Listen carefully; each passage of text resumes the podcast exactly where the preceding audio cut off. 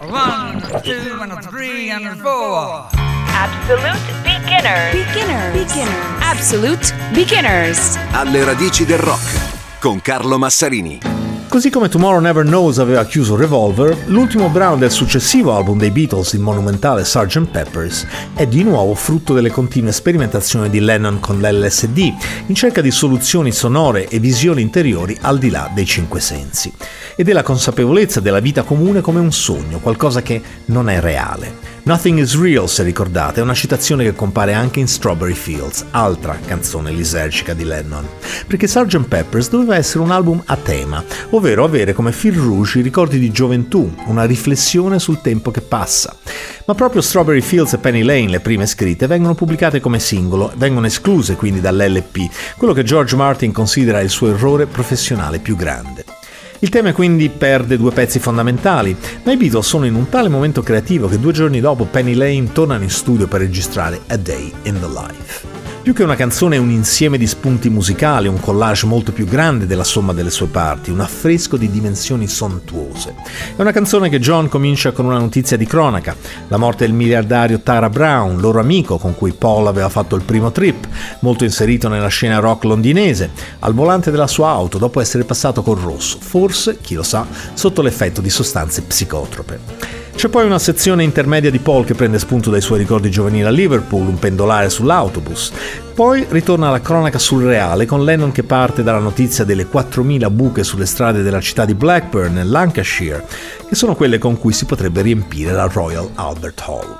Entrambi i passaggi di John si chiudono con una frase di Paul. I'd Love to Turn You On, che a John era piaciuto molto, un riferimento al turn on, tune in, drop out, ovvero accenditi, sintonizzati, esci dal sistema di Timothy Leary, il guru della psichedelia americana. Sono consapevoli che il riferimento alle droghe è esplicito, ma non se ne preoccupano più di tanto, anche se all'inizio la canzone verrà bannata dalla BBC. È la genialità di George Martin, il preside di questa facoltà di fantasia applicata, che tiene insieme i pezzi evidentemente scollegati e lo fa attraverso passaggi orchestrali e soprattutto attraverso quei due caos controllati, chiamiamoli, che sono i 40 musicisti dell'orchestra, Paul ne voleva 90, per cui le loro tracce furono raddoppiate, che mimano il caos trascendente che porta a un altro livello. Sono 24 battute lasciate vuote in prima registrazione, tanto che sotto sotto si sente ancora la voce di Mal Evans, loro road manager e amico, che le conta e sono riempite da un'improvvisazione degli orchestrali scritta da Martin, sì, passando dalle note più basse a quelle più alte. Però come dire, lui gli dice dissonanze controllate, improvvisate e i musicisti lo guardano esterefatti, non si lavora così nella classica.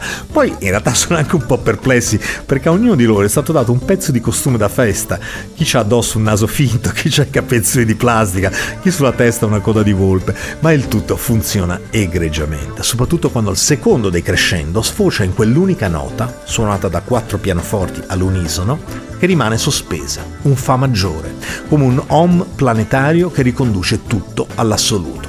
Capolavoro. Beatles avanti anni luce fra gli Absolute Beginners degli anni 60.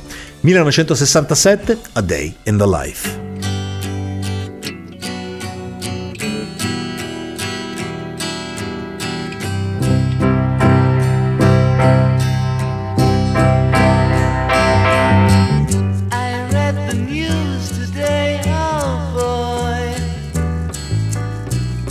about a lucky man who made the grade. And though the news was rather sad, www.virginradio.it